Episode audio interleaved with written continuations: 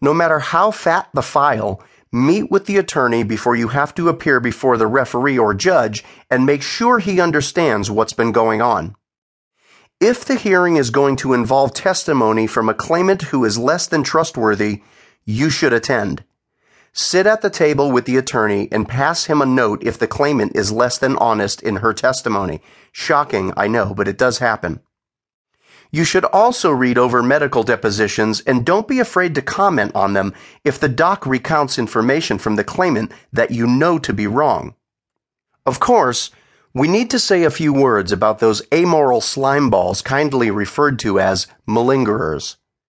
There are those people who are so bound and determined to get time off at your company's expense that they will exaggerate any symptom, describe your workplace to their doctor as a chamber of horrors, and display an Orwellian capacity for rewriting simple truth.